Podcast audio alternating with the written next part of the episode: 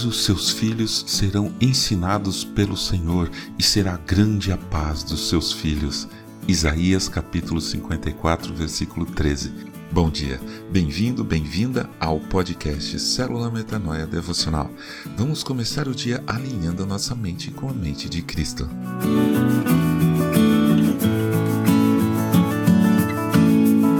Vamos pensar um pouco no que é necessário para gerar um filho.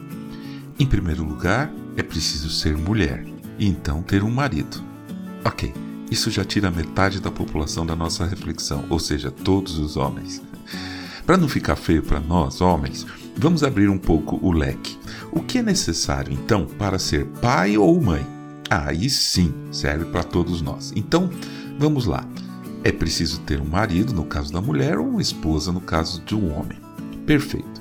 Nos casamos, fazemos o que os casais normalmente fazem e então, um belo dia, um dos bichinhos, aquele mais forte de todos, consegue vencer uma batalha contra milhares ou milhões de outros, supera todos os enormes obstáculos e pronto, temos o embrião de ser humano.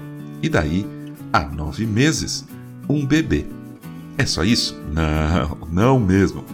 Ter um filho ou uma filha, claro, é muito mais do que simplesmente gerar. Assim que o bebê nasce, começam os desafios. Dar todo o cuidado que ele precisa, alimentar direitinho, levar para o médico, dar atenção de madrugada, tirar a lagartixa que ele pegou e quer pôr na boca e assim por diante.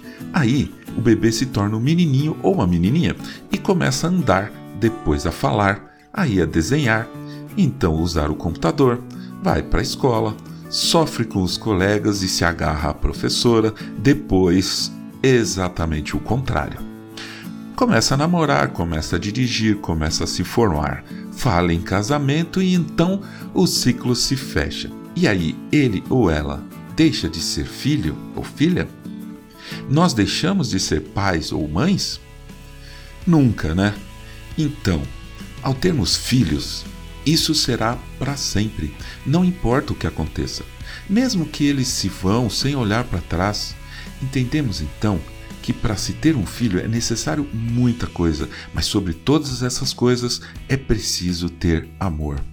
E esse amor tem que ser muito grande, pois tem que durar para sempre. Meus pais dedicaram a maior parte das vidas deles para gente, seus filhos. Todo domingo ainda ligo para minha mãe, que mora em São Paulo, a 70 quilômetros daqui. Eu tenho mais de 50 anos e ela tem mais de 80 e sabe como ela me chama? De meu filho. É muito bom saber que eu sou um filho. Me dá paz, me dá conforto. É legal demais ouvir alguém me chamar de meu filho. E sabe de uma coisa sensacional? Pare um pouco agora o que você está fazendo e fale com o nosso Pai que está nos céus. Nosso Pai. Aquiete seu coração, sua mente e ouça com seu espírito Deus falar com você. Já percebeu como ele te chama?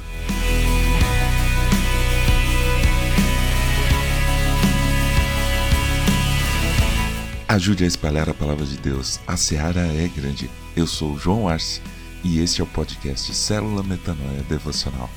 Que Deus te abençoe e te guarde com muita saúde e paz nesse dia que está começando. Em nome de Jesus. Amém.